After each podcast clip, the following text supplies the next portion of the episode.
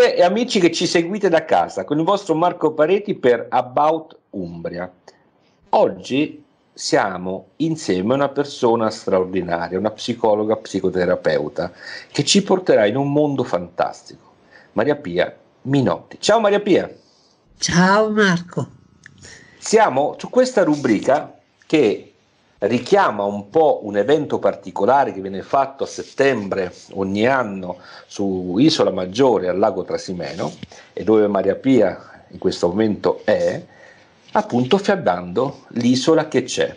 Questa volta la facciamo in rete per il momento che ci sta eh, seguendo, a cui noi tutti stiamo vivendo con estrema attenzione dell'emergenza eh, sanitaria.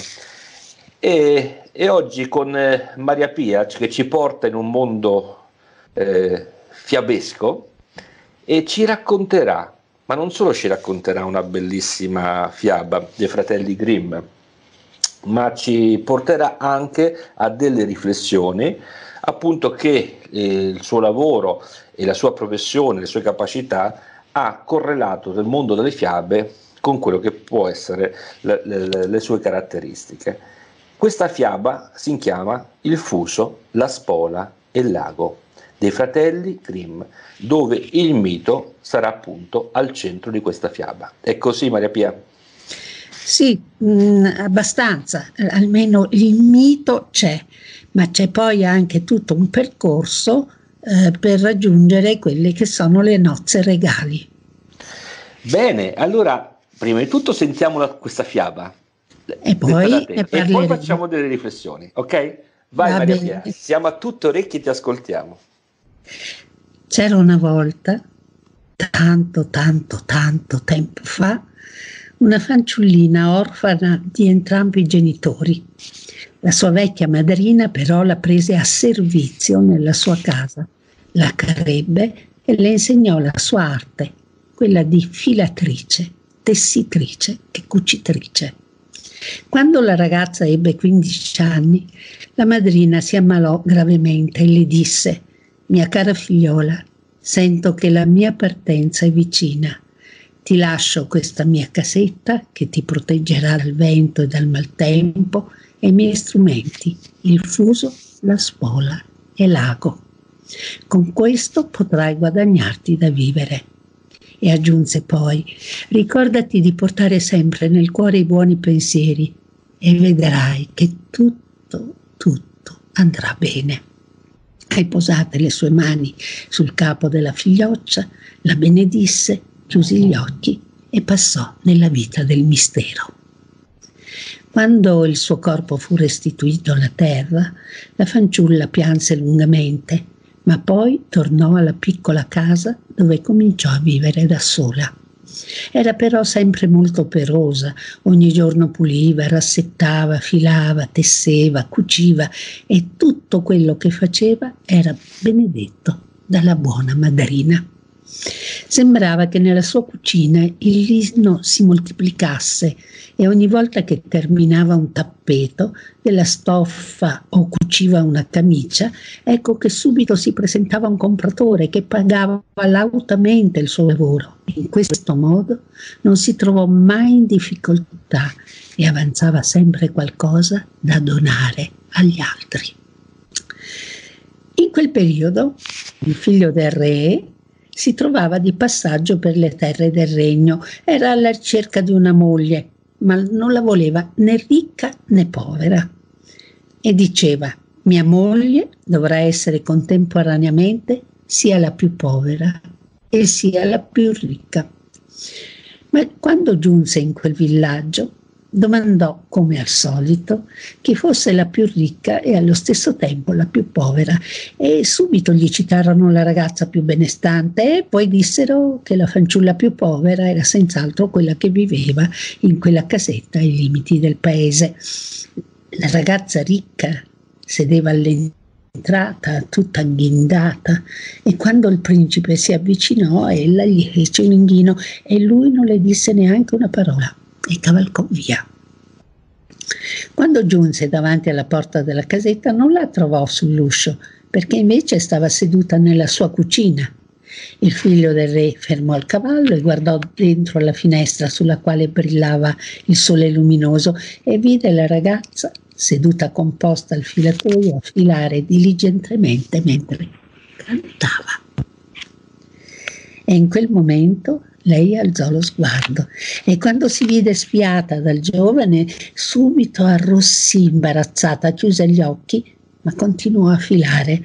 Non so se il filo questa volta fosse uscito proprio tutto uguale, ma lei continuò a filare fino a quando il principe se ne fu andato e allora si diresse alla finestra e l'aprì dicendo fa così caldo in cucina e facendo finta di niente continuò a seguirlo furtivamente con lo sguardo fino a quando riuscì a scorgere le piume bianche del cappello di lui. La fanciulla tornò poi a sedersi al filatoio e continuò il suo lavoro, finché improvvisamente ricordò certe parole che la vecchia madrina cantava talvolta mentre lavorava e così fece anche lei. Fuso, fuso, su, fai in fretta, e porta un pretendente a questa casetta. Sapete che successe? Il fuso le scivolò dalle mani e sgattoiolò fuori di casa e stupefatta la ragazza balzò in piedi e lo vide danzare festosamente tra i campi mentre lasciava svolgere un bellissimo filo d'oro tutto scintillante e in un baleno sparì alla sua vista. Così dal momento in cui si ritrovò senza il fumo, prese la spola, si sedette al telaio e cominciò a tessere. Intanto il fuso continuò la sua danza e quando il filo raggiunse il fondo ecco che comparve giusto davanti al principe, il quale esclamò Oh oh, e questo che cos'è? Sembra un fuso. Possibile che mi stia indicando una strada? Montò a cavallo e cominciò ad andare dietro al filo d'oro. Intanto la fanciulla continuava il suo lavoro cantando Spola, spola, tessi per me una tela divina e porta un pretendente alla mia casina. E così dicendo anche la spola le fuggì di mano e sgattoiolò all'uscita della casetta e lì cominciò a tessere il più bel tappeto che si fosse mai visto al mondo. Ai lati fiorivano rose e gigli, nel mezzo, su uno sfondo d'oro, c'erano file di prato verde su cui saltellavano lepri e conigli ed inoltre tanti cervi a fare capolino. E in alto, posatisi sui rami, tanti incantevoli uccelli dalle ali variopinte mancava solo il loro dolce canto. La spola intanto continuava a saltare avanti e indietro e tutto si animava intorno ad essa. E dopo che anche la spola se ne fu scappata via, alla fanciulla non restò che un ago. Decise allora di mettersi a cucire e cucendo, e cucendo cantava. Ago, ago, appuntito e sottile, rassetta la casa, che il mio ospite sta per venire. E allora l'ago le schizzò dalle dita e volò su e giù per la cucina più velocemente di un fulmine. Era come se ci fossero dei folletti invisibili a dirigere le operazioni e in brevissimo tempo la tavola, le panche furono rivestite di un bel tessuto verde, le sedie furono ricoperte di velluto puro e alle finestre furono appese delle tendine di seta. L'ago aveva appena cucito il suo ultimo punto quando la fanciulla vide dalla finestra le piume bianche del berretto del principe che era stato condotto lì dal filo d'oro del fuso. Smontò da cavallo e si diresse verso l'entrata passando per il tappeto ed entrò in casa e quando fu in cucina trovò la fanciulla vestita di un semplice abito eppur così bella da risplendere come una rosa di maggio. Tu sei la più povera, ma anche la più ricca, le disse. Vieni con me e sarai la mia sposa e la taceva, ma allungò una mano verso di lui. Poi il principe le diede un bacio e la condusse fuori. La fece montare sul suo cavallo e la condusse al palazzo reale, dove ebbero luogo le nozze che furono celebrate con gran giubilio. E da quel giorno in poi il fuso, la spola e l'ago furono custoditi nella sala del tesoro e conservati con tutti gli onori e vissero contenti e felici. Brava, bellissima, bellissima, bravissima, anche come interpretata, brava, brava, brava. Allora, questo fuso, questa spola e questo ago, ci sono queste tre caratteristiche che noi conosciamo come strumenti per poter ricamare, per cucire, per fare delle cose, ma in realtà cosa vogliono dire, Maria Pia? Ma questo ci riporta immediatamente al mito il mito delle Moire, che per i romani erano le parche, per eh, la, tutta la, l'epica eh, slava, eh, no, slava, scandinava, sono le norne no? Delle, le, per tutta certo. le, l'epica norrena. Quindi sono le mh, mm, Moire, le figlie di Ananche. Ananche era la dea della necessità che aveva proprio il fuso e quindi il fuso come danza dei pianeti, come movimento circolare e come movimento del tempo, il certo. tempo circolare, il tempo dell'andata e del ritorno continuo, no? del ritmo, del ritmo della vita. Cloto, la prima Moira, poi la prima figlia, reggeva proprio il filo tirava il filo e con quello cominciava a mh, mm, fare il tempo dei giorni, il tempo lineare, nascita, morte. No? Abbiamo un tempo lineare, però facciamo parte, siamo in qualche maniera prigionieri del tempo lineare, sì. ma ostaggi dell'eternità, del ritmo costante di vita, morte e rinascita. No? E la Chesi tesseva, tesseva il, tes- il destino no? che nel mito di Er di Platone ciascuno sceglie per la propria vita, per la propria incarnazione di quel momento, e Atropo che tagliava il filo. Nemmeno gli dei avevano potere su questo, ma noi ritroviamo che Intanto le parche nell'antica Roma venivano chiamate fate certo. ed erano perché erano legate al fato e quindi al destino e alla costruzione del destino. E ciascuno nel mito di Er di Platone sceglie il proprio destino, costruisce il proprio destino. E noi qui vediamo come la protagonista in qualche maniera costruisce il suo destino con eh, le varie protezioni che le sono arrivate, la protezione della grande madre, della vecchia madrina. La madre vera, la madre biologica, diciamo, chiamiamola così, e il padre biologico sono scomparsi, per cui eh, l'area delle certezze della costruzione di sé eh, sono rimaste interrotte, no? in qualche maniera, ma l'andare dalla madrina, dalla grande saggia, dalla, dal simbolo del sé, e quindi non più dell'io, ma del sé, della proprio, del, io ricordo della grande madre, generatrice e, padrone del, e padrona del filo, della vita, che è lì che tesse, cuce e le lascia, in, la, la, vecchia l'accoglie a servizio. A servizio. È eh. bellissimo questa cosa, a servizio. Eh, questa cosa la ritroviamo, se ti ricordi, anche in sì. eh, Psiche, certo, quando... Certo.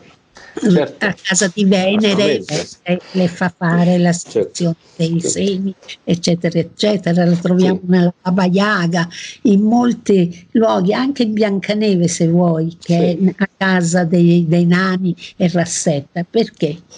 Perché... Nelle favole di Grimm, comunque nelle favole di Grimm riescono sempre eh, ad avere degli esempi dei protagonisti, ci sono quelli buoni e virtuosi che sono sempre aiutati e poi ci sono i cattivi invece che si perdono e sono puniti in qualche sì. modo. No? Cioè i cattivi, diciamo così, sì. quelli, qui non abbiamo l'antagonista no? esatto, in qualche sì. maniera. Però viene premiato eh, chi è laborioso. L'antagonista è, la, è la, mm, la, ragazza ricca, se vuoi, che è davanti, che è l'ombra l'ombra della ragazza povera. È proprio attenuata, ma comunque qui si vede in evidenza chi viene premiato chi è laborioso. Esatto, chi è laborioso, ma chi, è, chi impara no? nella a fare atti di purificazione perché eh, pulire la casa è un purificare la casa ma è anche il non contaminare è anche l'ordinare il separare il eh, separare lo sporco dal pulito il separare quello che mi serve da quello che non mi serve il valutare il nutrire no? Perché eh, nel, mm, nel cucinare si nutre con la propria energia e con le cose gli altri, ma anche se stessa, a dare concretezza alle idee. Il cucinare e il tessere. Ha bisogno di avere questa collaborazione tra quella che è la fantasia, l'ideazione, no? l'immaginazione e la creazione, perché altrimenti quindi dare una concretezza alle nostre idee, usare le nostre energie psichiche proprio perché nelle energie nostre psichiche risiede la magia, l'intuizione, l'intreccio proprio tra vita eh, e morte e rinascita no? perché le abbiamo lì come nella cenere del fuoco, nel fuoco che ehm, era nel camino e che è nel camino, è la fiamma, è l'energia vitale, no? con il legno che dà vita, che dà nascita, e il legno è pieno di acqua, no? in cui nasce la vita e eh, il fuoco, l'energia vitale e la cenere che è la morte. È lo stesso tema di Cenerentola. Cenerentola custode del fuoco, le vestali custodi del fuoco, ma erano custodi anche della nascita, della vita e della morte. Spesso le idee legate al fuoco sono anche le idee eh, ostetriche in qualche maniera, no? che favoriscono la nascita. Per cui il fuoco è anche la passione, è anche quello che noi ci portiamo come entusiasmo dentro, non solo come energia vitale, ma come entusiasmo, come passione. E quindi tutte queste cose nel servire, nella, nel servire nella casa, eh, uh-huh. c'è lo sviluppo di tutte queste capacità la capacità di valutazione, di selezione, di discernimento in qualche maniera, ma anche di catalogazione delle cose, quindi operazione mh, eh, analitica ma anche sintetica, di sintesi e di analisi, quindi collaborazione tra i due emisferi cerebrali, tra la fantasia e l'emisfero logico, il pensiero divergente e il pensiero convergente no? okay. quello che vengono chiamati così. Il fuso, l'abbiamo detto, è il primo che scappa dalla, dalle mani eh, certo. della fanciulla, eh, la quale canta però il suo destino. E noi ritroviamo eh, il canto in tutte le, mh, mm, eh, le te- grandi tessitrici. Eh, Circe canta mentre tesse, Penelope canta, eh, Calipso canta mentre tesse e quindi il cantare e Neit, la grande dea dell'Egitto arcaico, canta le parole segrete e tesse sul suo telaio l'universo. No? Quindi questa cosa dell'incanto che viene dalla voce. E quindi eh, all'inizio fu il verbo, cioè il canto. Ed è molto bello no? il fatto del cantare e del costruire il suo destino, di chiedere al fuso, quindi al ritmo, al, eh, al senso del tempo circolare, di creare il filo lineare d'oro, cioè divino, del trascendente, del maschile e va alla ricerca del maschile per poter crescere poi insieme. Il maschile ha bisogno di seguire il filo perché come il filo va, il filo torna. No? Il ritorno indietro del, del principe eh, che è legato molto ai pensieri le piume che svolazzano sul suo cappello e tutto immerso nei suoi pensieri. Bellissima no? questa cosa. Bella. Quindi il, eh, abbiamo proprio il passaggio poi della spola, la spola che tesse il tappeto. Il tappeto è questa cosa magica, no? che, che è sì. il simbolo della madre, del territorio, ma è quello che ci separa dal caos, dal, dalla terra, no? ma che segna un confine, il tappeto volante, abbiamo nelle fiabe, abbiamo tante volte il tappeto, ma questo tappeto viene animato dalla spola, la quale mh, fa passare il filo della trama attraverso l'ordito, quindi nell'unione maschile e femminile, perché il tessere prevede questo, è il lavoro delle mani, la collaborazione tra le due mani del filo che passa attraverso l'ordito maschile uh-huh. e mhm. che crea la trama, la trama della vita e la trama della vita è fatta dal tappeto di erba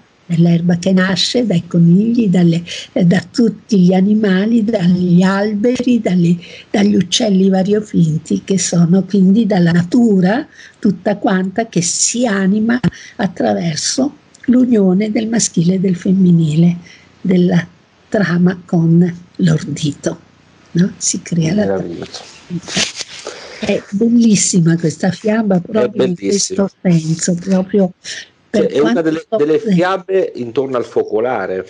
Cioè, è una delle fiabe intorno al focolare. Cioè, ai bambini va raccontata così, senza certo. dare alcuna spiegazione. Per noi certo. adulti eh, è importante conoscere eh, cosa c'è dentro le nostre fiabe, le fiabe, e che le fiabe che abbiamo visto e relegato nella stanza dei bambini come se fossero solo per loro e in realtà riguardano tutti quanti noi perché ci indicano un cammino, ci indicano il percorso per l'individuazione di noi, sia per l'individuazione dell'io, e creare un io integro che sia consapevole, capace, spontaneo e capace di intimità, ma il sé principalmente, con tutta la nostra essenza, il nostro essere, che è difficile da comunicare, come scrivevo l'altro giorno su Facebook, proprio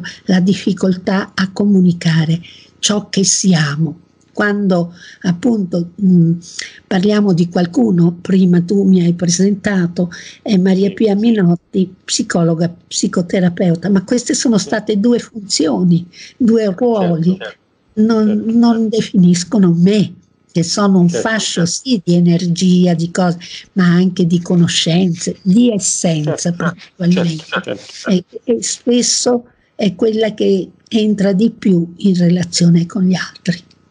Senza dubbio, anche perché comunque le fiabe diventano, anche se tu non sei solo quello, come ognuno di noi, non siamo solo quello che facciamo, ma siamo una serie di cose di quelle che siamo.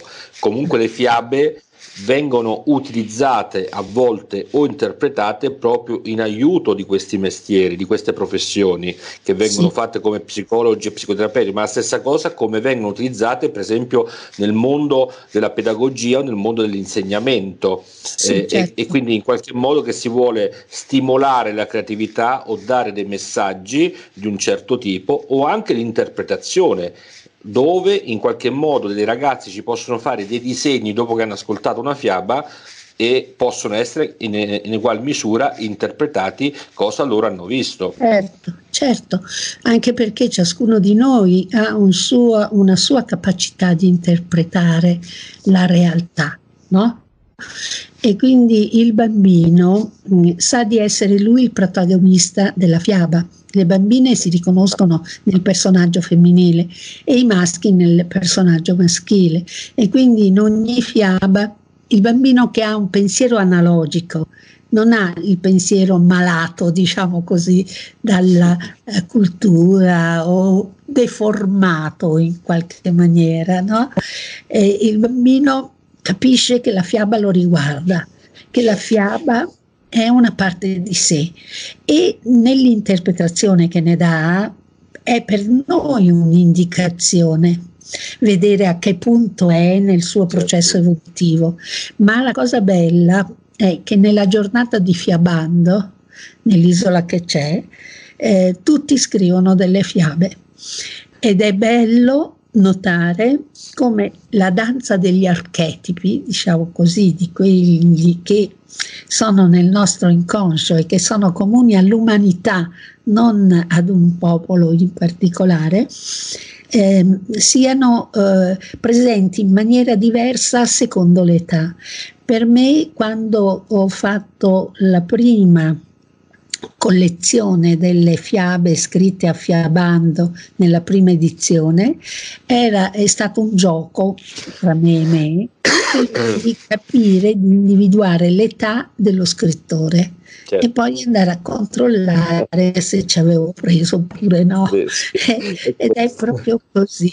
Questo è un po' che mi ricorda quello che nelle fiabe è lo scrigno, no? dove sì. è, è, c'è il segreto, il segreto in ogni cosa che ci vuole in qualche modo uno protegge quel sapere che sta dentro il segreto. Sì. Quando uno riesce ad aprire quello scrigno è il grande sapere dell'inconscio a volte che eh, viene, viene fuori, fuori, perché ci sono le chiavi per aprire quello scrigno. Esatto. Quindi eh, ti va un pensiero nel, nel, più profondo dell'individuo e ti permette la consapevolezza di, eh, di venirne a conoscenza. Questo è, è la situazione sì. che un po' che Freud in qualche modo no, ribadiva in un sì, primo momento. Jung. E poi Jung, Jung attualmente. Jung la, una grandissima eh, è stata la sua allieva Maria Louise von Franz, la quale eh, ha scritto molte fiabe interpretate, il maschile e il femminile nella fiaba e, e, e così via. No? Allora, eh, per esempio, anche il discorso c'era qualcuno che a um, San Feliciano chiedeva il problema della, del lupo cattivo. Sì. Diciamo del... per chi ci ascolta Maria Pia, a San Feliciano abbiamo fatto un incontro eh, sulla fiaba nell'ambito del progetto Donna Vede Donna. Vede donna. No? donna Vede Donna, quando appunto c'era la mostra a San Feliciano eh, e poi siamo andati da altre parti a, a, a Deruta e a Perugia, ma poi ci siamo dovuti fermare eh, riprenderemo prossimamente a Bastia Umbria e in altre città e dove ovviamente tu ci sarai in questo contesto. Quindi San Feliciano era, era una delle nostre tappe nel progetto Donna Vede Donna. Sì, e si parlava di come le fiabe sono state edulcorate, edulcorate e in qualche maniera eh, private anche di quella che è una pregnanza più forte da Walt Disney no? da tutto e anche dalla paura, dall'iperprotezionismo eh, che ad un certo punto eh, si è pensato rispetto all'infanzia, no? questa infanzia certo. chiusa in qualche maniera, perché le, ma la fiaba di paura uh-huh. ci vuole, ci vuole la paura perché l'eroe della nostra fiaba poi la supera.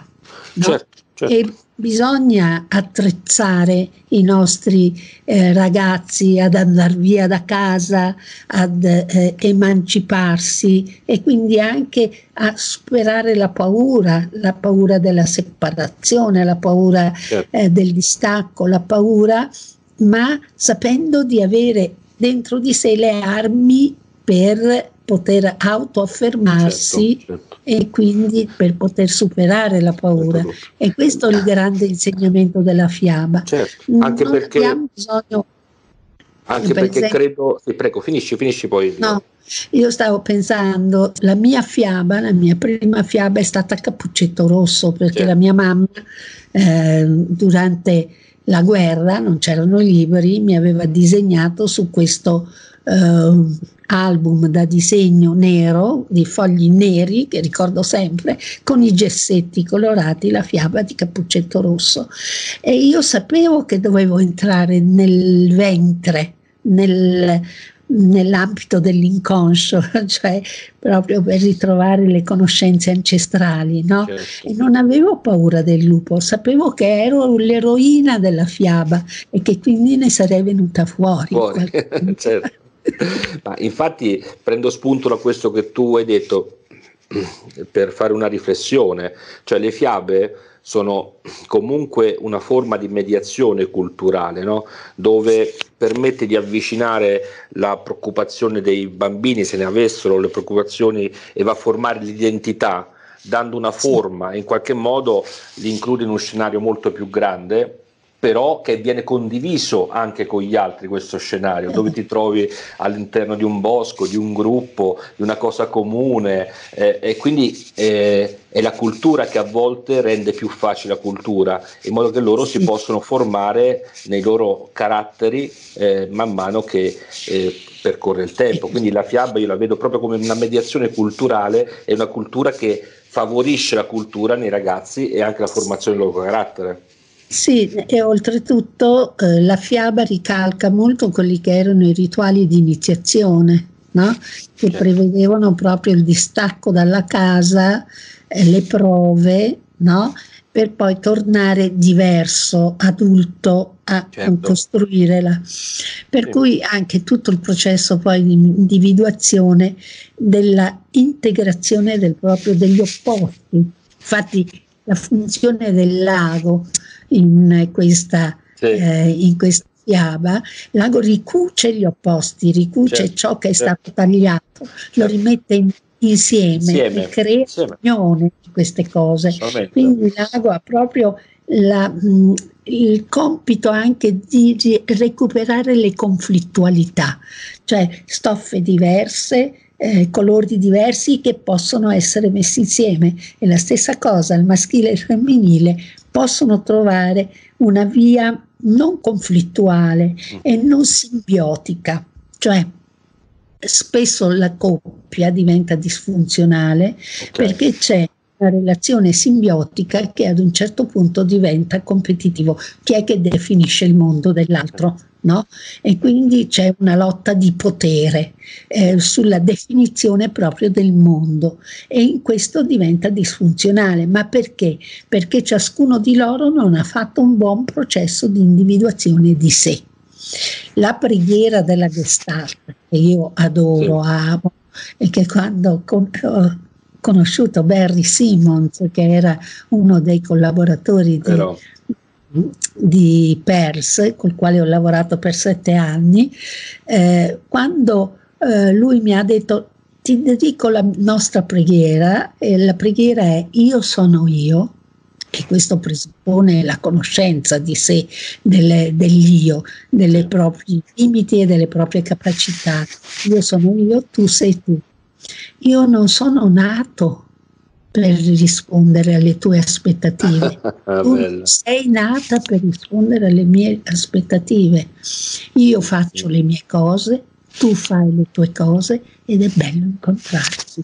Bellissimo. Quindi bellissimo. è molto bella perché significa stare insieme, eh, non sminuisce eh, la collaborazione dello stare insieme ma lo stare insieme come due individualità per certo. non bere dalla stessa coppa, dice Giva. Certo. Quando, parla, quando parla del matrimonio, no? E quindi questa cosa del eh, principe che deve incontrare la sua anima, cioè il sentimento, la fantasia, la magia, la maestria della creazione come quella divina, no? del mettere insieme immaginazione e tutto, sì. ma anche la mallea- malleabilità, la recettività, che sono tutte cose del femminile. no? certo. quindi unite al pensiero logico, analitico e così lui con la sua anima incontra la sua anima, anima cioè la sua parte femminile nella fiaba e la donna incontra il suo animus, cioè la parte maschile e vissero felici contratti. Bellissima questa cosa, anche perché proprio la potenza nei fiabe risiede appunto nella conoscenza e nei valori che si trasmettono attraverso le metafore. Eh, la fiaba è un eh, racconto metaforico. È, è, tutto il linguaggio simbolico che è in essa. Eh, sì. No, in, qualche modo, in, qualche modo, sostiene eh, la parte interna di ognuno dell'inconscio per ottenere il cambiamento. Questo un po'. Eh, esatto, che poi eh, prendi per esempio in questa fiaba la cucina, l'incontro sì. nella cucina. E, e, e, la cucina è proprio il luogo della, eh, delle trasformazioni alchemiche. Infatti. Il cibo eh, diventa da crudo, diventa cotto esatto. no? e diventa poi anche un'altra cosa nell'unione di tutti gli elementi che tu ci metti nella scelta, ma sì. ha bisogno di competenza, ha bisogno di conoscenze, ha bisogno del fuoco, ha bisogno... Quindi il processo di trasformazione che è continuo dentro di noi, no? e avviene nella cucina, per cui anche l'incontro che crea una trasformazione in ciascuno di noi no? avviene all'interno della cucina. È bellissima questa, è bellissima. molto bella questa fiaba proprio per questo, perché ci, è molto lineare, no? è molto mm, chiara nel, certo, certo. E, ed ha poi queste attinenze con il, il mito, con Assolutamente, bellissima questa cosa. Allora, Grazie Maria Pia per il tempo che ci hai dedicato e per questo scrigno tuo personale che hai aperto e ci hai in qualche modo portato nel mondo delle fiabe con il fuso, la spola e il lago di Grimm, veramente molto bella e dove dietro ci sono tante riflessioni da fare. Ognuno adesso se la potrà leggere, se la potrà riascoltare tramite questo video e fare un po' di riflessioni e magari scrivere sotto, al, la pubblicheremo su Facebook, che cosa ne pensa eh, di questa fiaba. Fermo restando che Fiabbando, l'isola che c'è, dovrebbe... Il 26 dovrebbe, settembre. Settembre, esattamente il 26 settembre all'Isola Maggiore sul lago Trasimeno, quindi non perdiamo quell'occasione, speriamo e saremo sicuramente usciti da questa impasse dovuta a questa problematica sanitaria, venite a vedere Fiabbando il 26 settembre. Ma non Anche finiamo se piove anche se piove, perché ah, ci sono degli spazi chiusi dove è possibile farlo, come è successo l'anno precedente, il settembre scorso, quindi comunque Fiabbando è andata avanti e, e ci troverete là, troverete Maria Piapinotti che è, stata, è la genitrice eh, di questa manifestazione bellissima dove partecipano grandi e piccini. Ma Maria Pia, noi non finiamo qua con i nostri incontri perché ne abbiamo un prossimo eh, dove ci porterai eh, in un'altra fiaba con la tua capacità eh, per raccontarci, soprattutto nella tua analisi eh, della fiaba e con i tuoi esempi, eh, e quindi confiabbando l'isola che c'è in rete, mi raccomando, stiamo a casa in questo periodo, perché se stiamo a casa finiamo prima possibile, finiamo prima possibile eh, questa, questa, questa, situazione potremo riprendere la nostra vita eh, e uscire fuori, incontrarci. Però nel frattempo leggiamo le fiabe o ascoltiamo le fiabe perché è un grandissimo momento e le fiabe non sono solo per piccini, ma sono per tutti, anche per grandi, perché nella fiaba ci siamo tutti noi e un pezzettino di ognuno di noi si riconosce in qualcosa che è dentro la fiaba. Allora Maria Pia, è così? È così, è proprio così, è per tutti noi ed è una grande carezza per l'anima. Assolutamente sì. E con Grazie. questa bellissima frase salutiamo Maria Pia. Ciao, a presto. Ciao. ciao. Un abbraccione, grazie ancora e seguiteci perché la prossima eh, eh, tappa con Maria Pia sarà la fiaba Beh, adesso non ve la dico, la diremo la prossima volta quando ci ascolterete. ok? Ciao, a presto a tutti quanti, un caro saluto. Ciao.